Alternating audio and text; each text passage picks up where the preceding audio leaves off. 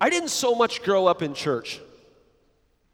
I have a, a couple of memories, a couple of childhood, early childhood memories of church. I can remember going to church on the bus. Uh, I can remember um, the church bake sale. We went to this church that did a, this fundraiser where they had a bake sale every Sunday.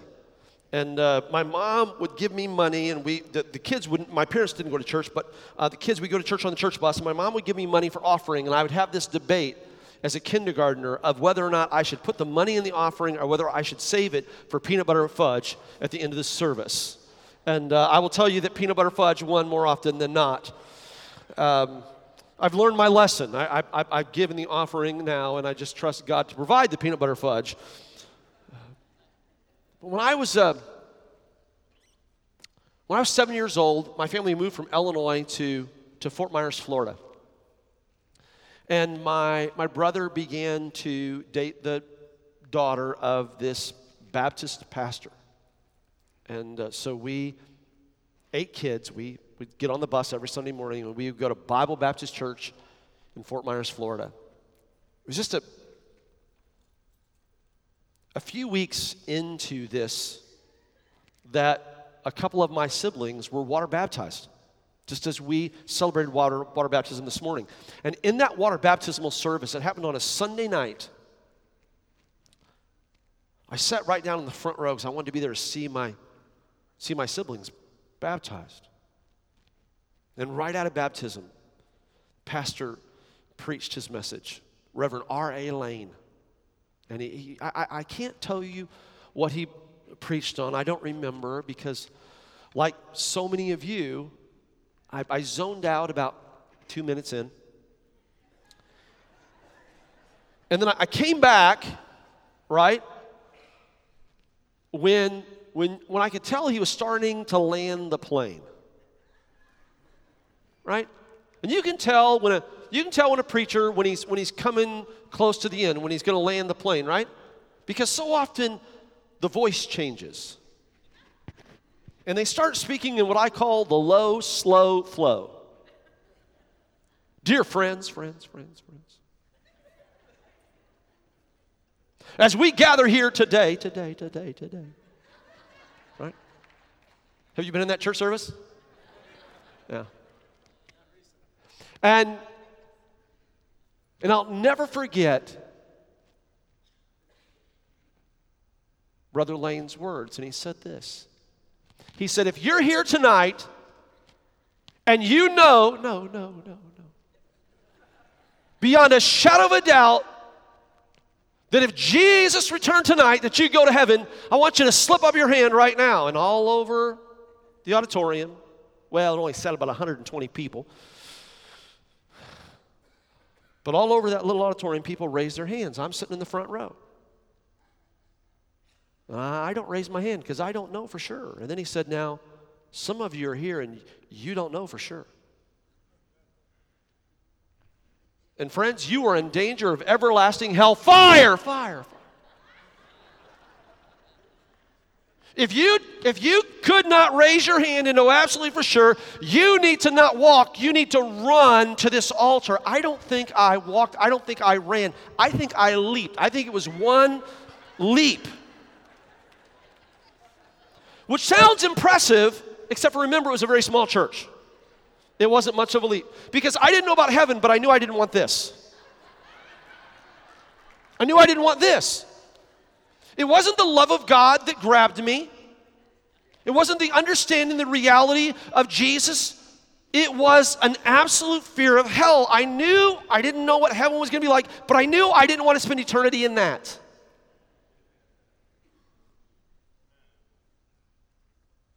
Fear. You know what? As I grew older, as I grew older, I became much better at rationalizing and, and much better at theorizing and much better at, at justifying. And, uh, and hell didn't seem so imposing. In fact, if I listen to some of the popular theology today, here's what they tell me. They tell me that, that hell is a concept, not a reality. That, that hell is a place, but only for a period. That eventually everybody wins because of love. That sounds good. And if you're Oprah, that will get people to watch your television show. But, friend, I didn't bring you here to frighten you into a relationship with Jesus. But I think it's very important that we understand that facts are our friends. Facts are our friends. And Jesus talked more about hell than he did about heaven. Isaiah chapter 13 says this it says, See, the day of the Lord is coming, a cruel day with wrath and fierce anger, to make the land desolate and destroy the sinners within it. The stars of heaven and their constellations will show will not show their light. The rising sun will be darkened and the moon will not give its light. I will punish the world for its evil the wicked for their sins. I will put an arrogance, an end to the arrogance of the haughty, and will humble the pride of the ruthless. God, I, I thank you for your word today. I pray that you would use it to be a lamp to our feet, a light into our path. God, that you would use it to cause us to have a, a greater understanding of who we are and a greater understanding of who you are. We commit this time to you and in Jesus' name we pray. Amen. There's a, there's a popular thought among theorists, among agnostics, even atheists, is this is that if God is so loving, if God exists and He's all powerful, how can an all powerful God send people to a place of eternal damnation? And it's, it's very popular and it's very comforting to talk about the love of God. And make no mistake, the love of God is without condition and without measure. For God so loved the world that he gave. But God demonstrated his love for us, and that while we were yet sinners, Jesus Christ died for us. There is no mistake of the magnificence of the love of God. And, and we could spend a tremendous amount of time talking about the love of God. But friend, God is not just love, He's also just. Let me say that again. God is not just love, He's also just. One of my favorite movies is the movie A Few Good Men. I, I love it. I love the drama of it, I love the intrigue of it.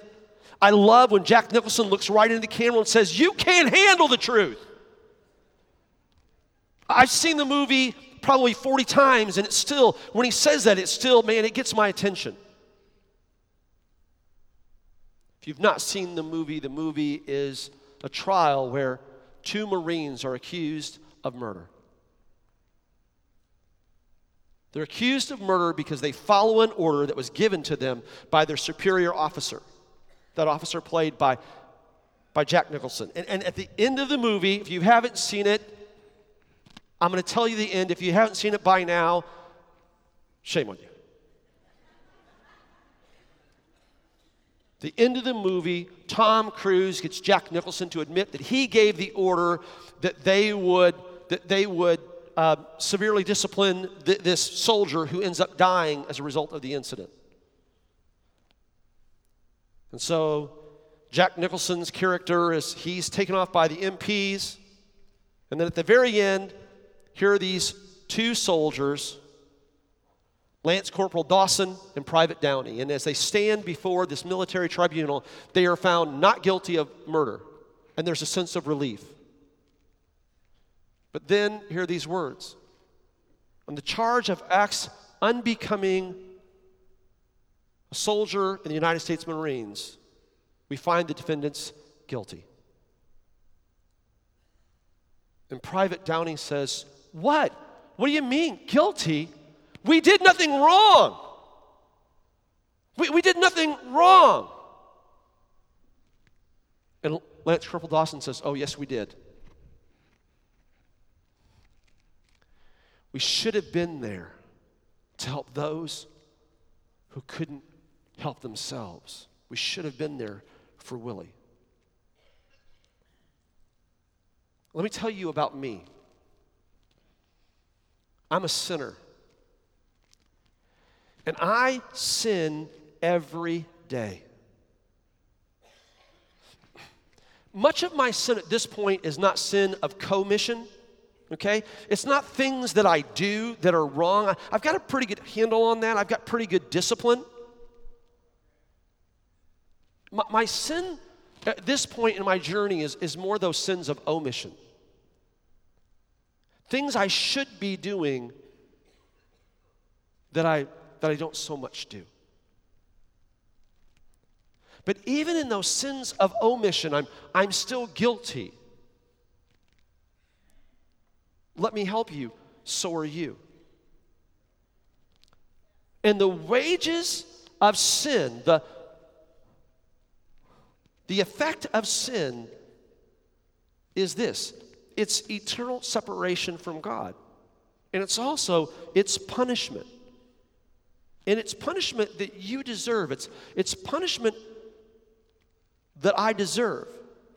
Hebrews chapter 9 says this it says, And it is appointed for men to die once, and after this is the judgment.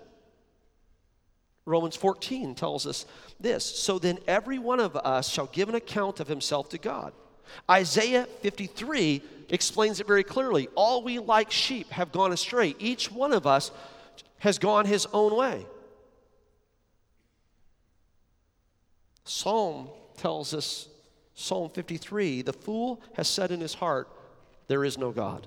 They are corrupt and have committed abominable injustice. There is no one who does good. That's echoed in Romans when it says, There is none righteous, no, not one. We were born in sin. Romans 5:12 says this, wherefore as by one man sin entered the world and death by sin, and so death passed upon all men, for all have sinned. So the fact that you're a sinner, the fact that I'm a sinner, the fact that we're all sinners, the wrath of God is deserved. It's deserved. None of us are exempt. It's also it's it's demanded. It's often said this if God is love, then hell cannot be a reality because how can a loving God send people to such an awful eternity?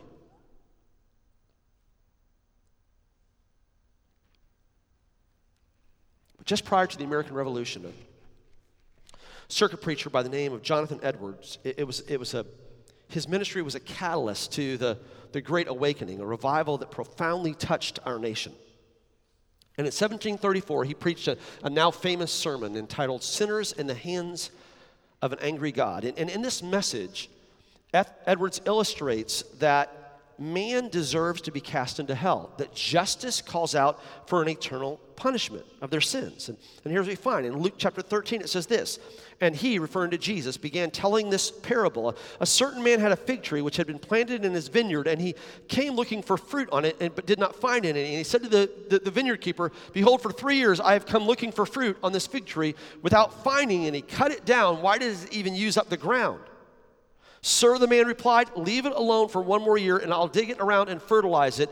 If then it bears fruit, fine. If not, then you can cut it down. See, it, it's, it's, this, it's this, just as we see this, this mercy towards the fig tree, that's what God gives us. The wrath of God is deserved. The only reason that we don't experience the wrath of God on a regular basis is because of the mercy of God that holds the just hand of God back. For God to not deal with man's sin would compromise God's holiness, and God cannot compromise his divine nature. Can't do it. One of the greatest misconceptions of all time is the misconception surrounding God's wrath. And specifically, specifically surrounding the view of hell. It, it, it's difficult to understand why so often the severity of God's wrath is so grossly understated when it's so vividly described in the, in the Word of God. And, and I want to give you just one example this morning uh, because of time. Revelation 16 says this. It says in Revelation 16 21, it's talking about the wrath of God being revealed. And it tells us this that in the time of, of, of, of great trouble, in the, the, time of the tribulation, uh, that, that hailstones will fall that will weigh about 100 pounds apiece. Largest hailstones ever to be recorded weighed 1.75 pounds apiece. M- Michael, come here. I want you to help me real quickly. I want you to hold on to this. Have you, ever had to deal with hail? Yeah. Yeah? Have it do damage to your car? How big were the, how big were the hailstones? So, golf ball size, baseball size, about golf ball size? A lot of damage to the car? Okay. I want you to imagine for a moment that hitting your car. Now hold on. How much would you say that weighs? What's that? It's a little bit heavier than that. That's, he said 10 pounds. This dude's stronger than what he thinks he is. That's 42 pounds. That's 42 pounds. Okay? So, 42 pounds. I want you to imagine a hailstone two and a half times the size of that bad boy hitting your car. That's a demonstration of the wrath that is deserved. Understand this God won't give you more than what you deserve. But the sin of man, because the, the, the thing about justice is the scales balance, right? Okay? So God's not this big bloodshot eyeball in the sky that's, that's going to zap you every time you do something wrong. In fact, God gives you this grace, right? God gives you this do over. If we confess our sins, He is faithful and just to forgive us of our sins and to cleanse us from all unrighteousness. I mean, this gift that God has given of, of Jesus is an amazing thing.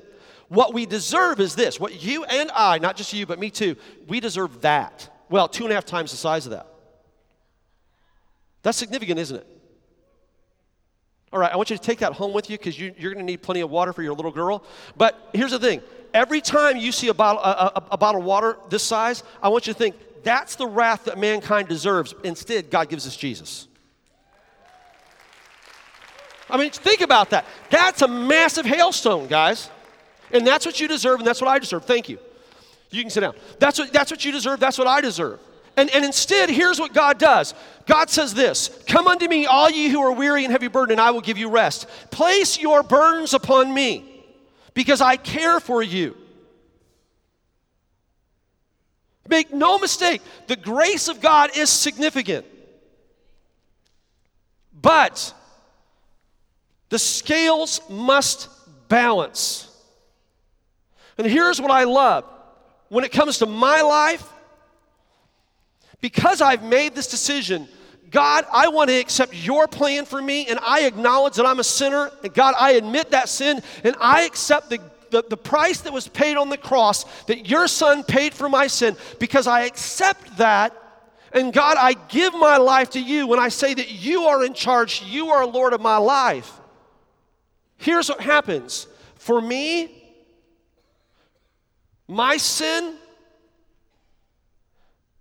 on one side of the scale, Jesus puts his hand on the other side of the scale. Without that, without the hand of Jesus in my life, what I deserve, the wrath of God. And so do you. Now here's what I here's what I appreciate about God. God doesn't force his hand into my life. God doesn't force his hand into your life. He gives you the opportunity to choose. He explains in great detail in the Word of God, he explains the reality of hell. Let's, let's talk just specific about hell. In the New Testament, there are three Greek words that are translated into the single English word hell. And, and here's, here's what we learn. Here's what, here's what God's Word says about hell it tells us that it's a place of torment. In Revelation 20:10, he says that those who follow the ways of the world and do homage to a worldview philosophy will be cast into the lake of burning sulfur and tormented day and night forever and ever. Day and night forever and ever. Notice that there's nowhere in Scripture where it says that people will experience hell for a segmented portion of time. It's appointed for all men to die once and then comes the judgment. Purgatory doesn't exist. You will spend eternity with God or eternity separated from God. Eternity with God is heaven and all that heaven is described to be. But eternity without God, it is not annihilation, as some religions would have you to believe. It can't be annihilation, and here's the reason that we know. If you were here the last few weeks, we talked about the fact that the Bible is real, right? We went into great details, great details, great depths to talk about how the Bible is real. Science proves that it's real. History proves that it's real. Archaeology proves that, that it's real. Prophecy proves that it's real. And we know that the Bible is real. We also know this. We talked about this last week that Jesus is the only way. No one comes to the Father but by me. A number of years ago, my mom called me uh, my adopted mom, and she called me and she said this, uh, both my folks, and they said, Hey, Ed, can you help us? We're in this debate with our pastor. They go to a, a, a, a highly liberal church, and, uh, and they, their pastor was preaching on the fact that there was more than one way to God. And, and my mom said to him, What do you do with the scripture when it says that Jesus said, uh, I'm the way, the truth, the life, no one comes to the Father but by me? And their pastor said he didn't really mean it. Really. He didn't really mean it. Because if he meant it, how would a turtle reconcile itself to God? And so my mom asked me the question, how would a turtle reconcile itself to God? And I said, Mom, turtle soup. Because the Bible says no greater love have one than this, that they be willing to lay down their life for their friends. There is such goofy theology out there. How does a turtle reconcile itself to God? Okay, here's what we know. Let me, let, me help you with this. When God created, He spoke and it was, He spoke and it was, He spoke and it was, He spoke and it was. He spoke and it came to be, except when He created you. When He created man, He created man completely different, right?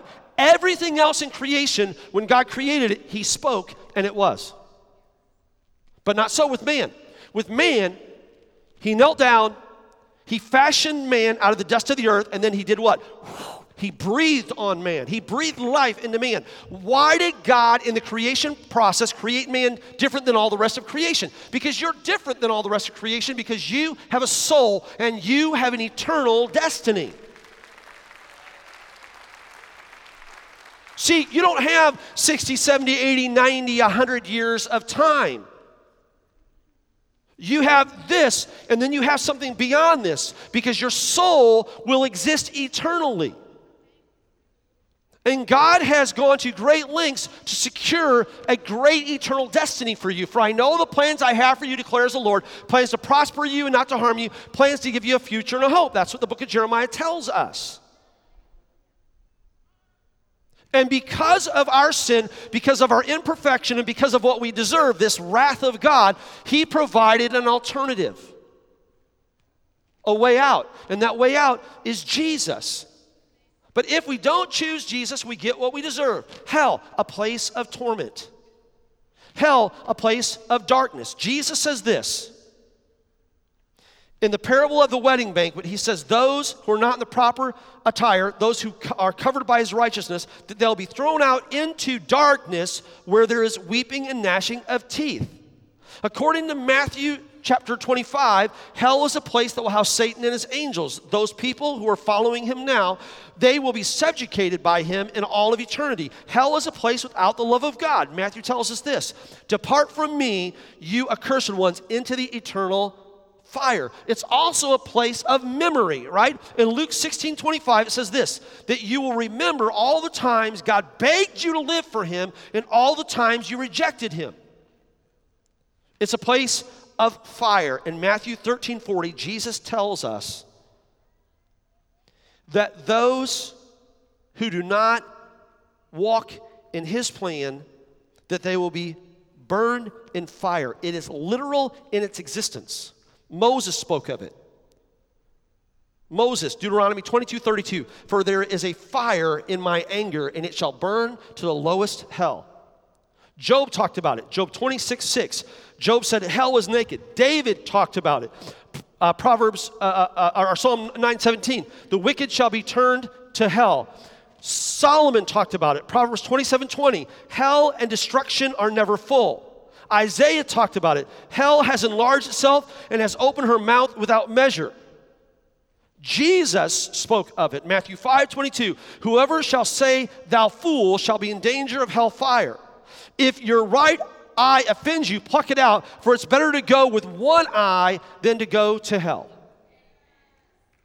Hell is literal in its existence, it is literal in its punishment,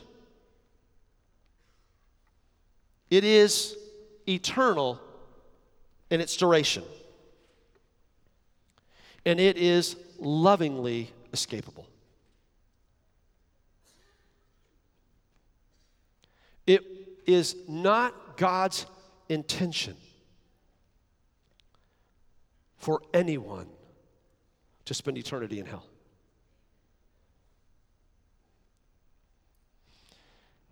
The reality of hell and the reality of where you are today should grip you on multiple levels.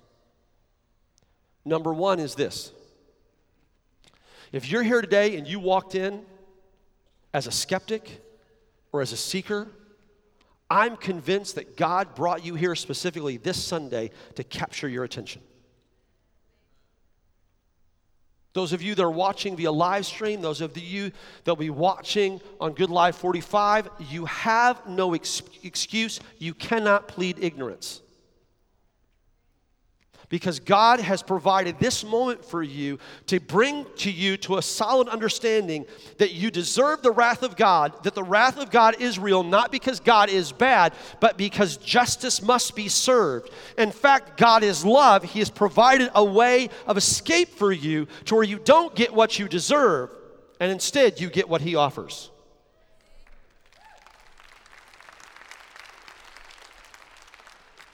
And because of the freedom that He's given you, you get to choose. You get to choose. Choose you this day whom you shall serve.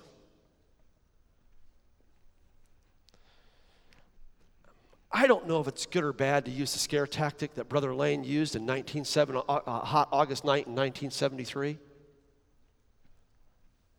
I don't want people to run to God because they're afraid of hell. I want them to run to God because they realize how wonderful He is and, and, and what He offers.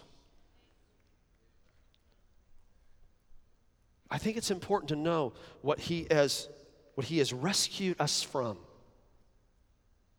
what He rescues us from.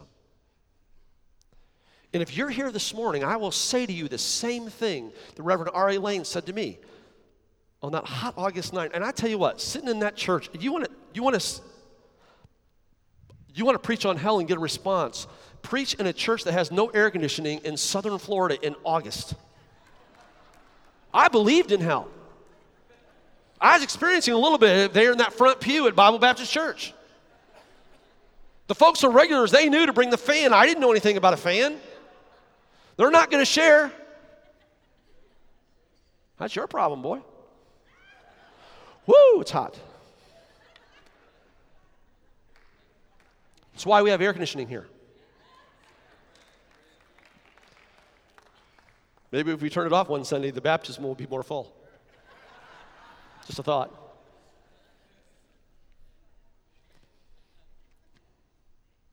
How about you? If Jesus chose today to return, or if the consequences of your life means that today is your final day, are you ready? Are you prepared to stand before God? In fact, if tonight would be the end of your life and you would stand before God and He would say to you, Why should I let you into my heaven? What would you say? And here's what a lot of people would say Well, I've done more good things than bad things, and so I, I think, I think when it all balances out, I think I'm more good than bad, so I think he's going to let me in. Wrong.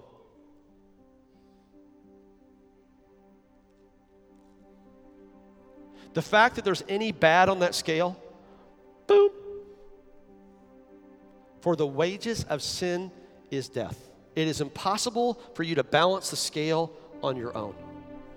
That's not just you, it's true with me too. It's impossible for me to balance the scale on my own because I can't become perfect.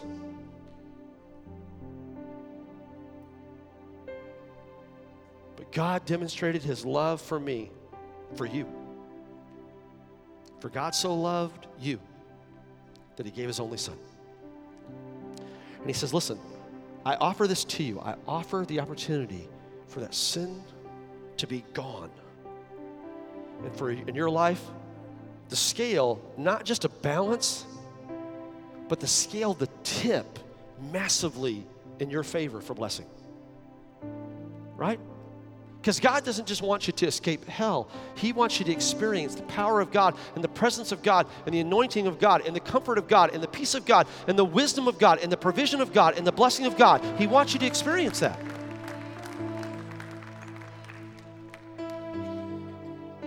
It is a cool thing to serve Jesus. And life works.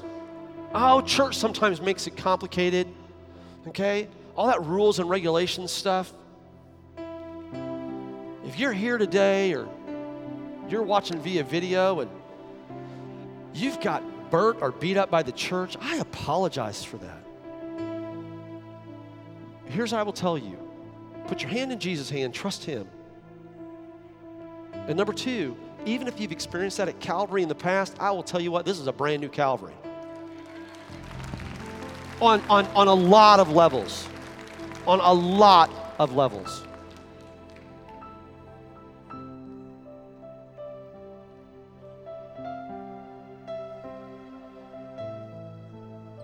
So if you don't know for certain where you'd spend your eternal destiny, this is the time to secure that. This is the time to say, Jesus, I know that I'm less than perfect, and I know what I deserve. But thank you for you paying the price for what I deserve. And instead, offering me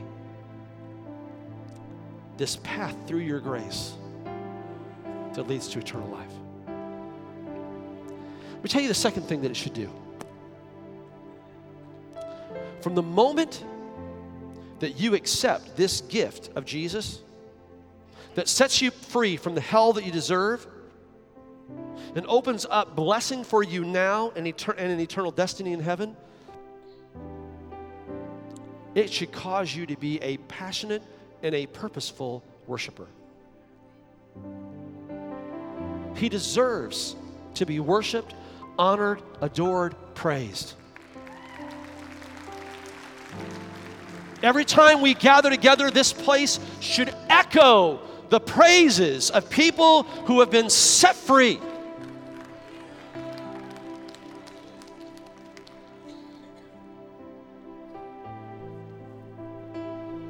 Third is this. And I know I've talked about this a lot lately. I've talked about this a lot lately because it's so very important and it's time for the church to get it.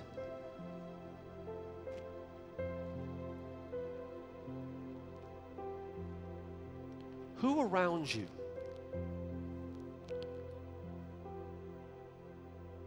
is dying and going to a Christless eternity? And because you don't want to offend them, because you don't want to be misunderstood, because you don't want to be labeled or judged, you say nothing.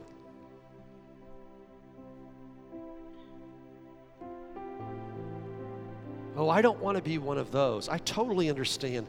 I don't want to be one of those either. I've dealt with Christians that think they're better than me. You're not. Just saying. Because it's not anything that you've done. Oh, I bring my Bible every Sunday. Good job. Pastor, I'm, I'm faithful in bringing in the tithe and the offering. Way to go.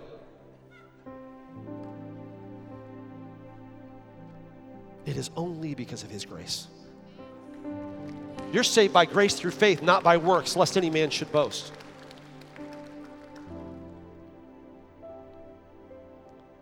The Bible does not say that I'm supposed to go out there and tell people how wrong they are and how bad they are and, and what sinners they are. But it does say this it says that I'm supposed to let my light so shine that they see my good works and glorify my Father who's in heaven. If they don't understand that it's Jesus in me, how in the world can they glorify my Father who's in heaven? And the Bible says this it says, I'm supposed to go out to the highways and byways and compel them to come in.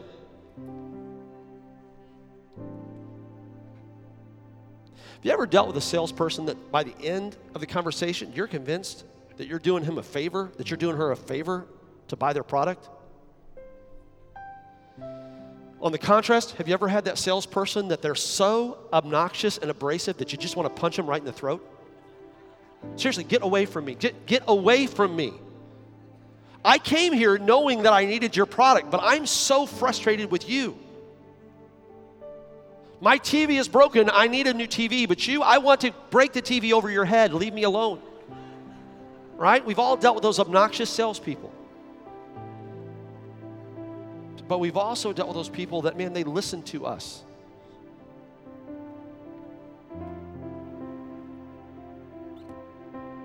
The, uh, the guy that I bought the car from that I'm driving around attends the church here. Great guy. You know what? He was such a huge help to me. And, and I was appreciative of that. He helped me to understand my, what my needs were and, and, and what best met those needs. I consider him a friend.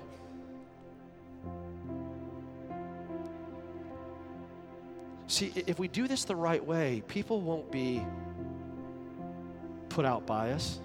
Well, a few people will, but you know what? They're, they're already upset anyway.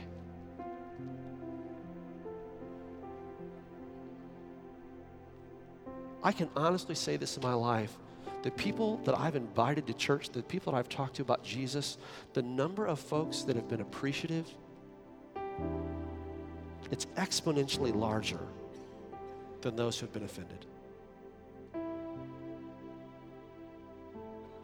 But the enemy would like to keep us bound in fear to where we're not the witness that God has called us to be.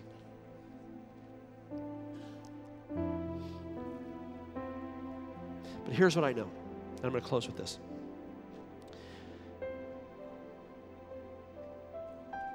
By the way, if you've grown up and you know this thing about the low, slow flow, right? When the preacher's getting ready to land the plane, you also know this that when the preacher says, and with this I close, means absolutely nothing. He could still go on for days. Baby dedication and all these baptisms, I mean, that, that took up a lot of my time. But I'm, I'm going to bring this to a quick close. I'm going to give you an opportunity to come to an altar. In Matthew 25, Jesus says this. Listen very carefully to his words.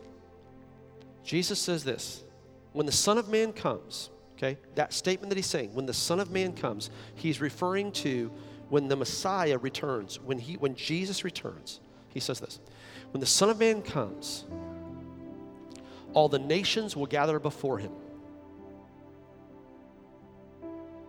all of mankind will gather before him. And he will separate the nations, he will separate the people. Much like a shepherd will separate the sheep from the goats. And he will say to those he considers to be sheep, Come, you who are blessed of my Father, inherit the kingdom that has been prepared for you since the foundation of the world.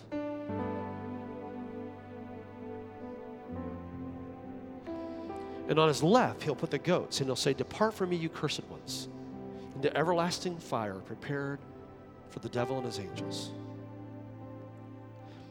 And the difference between the sheep and the goats is what they did and did not do. Jesus says this Many will say, Lord, did we not prophesy in your name? Did we not cast out demons in your name? Did we not, in essence, did we not act very religious and very churchy for you? And he'll say, Depart from me, for I never knew you. If you really understand the love of God, the grace of God, and the mercy of God, it has to permeate every area of your life. And that includes how you respond to other. The, the ending of A Few Good Men, Lance Corporal Dawson gets that. It's easy to say, I didn't do anything wrong.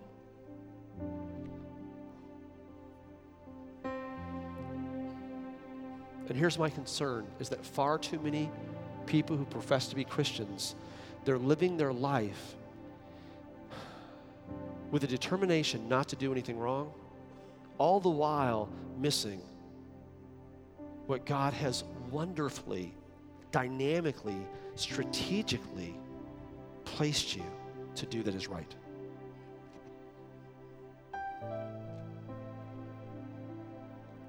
And all around us, 59.6% of the people that live in Orange County and Seminole County don't have any kind of religious affiliation.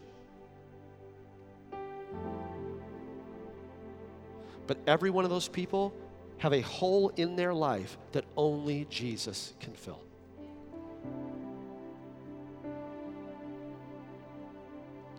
I'm compelled. I challenge you to be compelled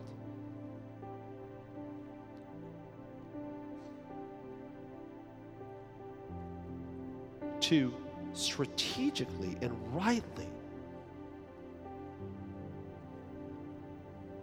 demonstrate Jesus to them and compel them to accept this plan that He has. Because hell absolutely exists. Stand with me.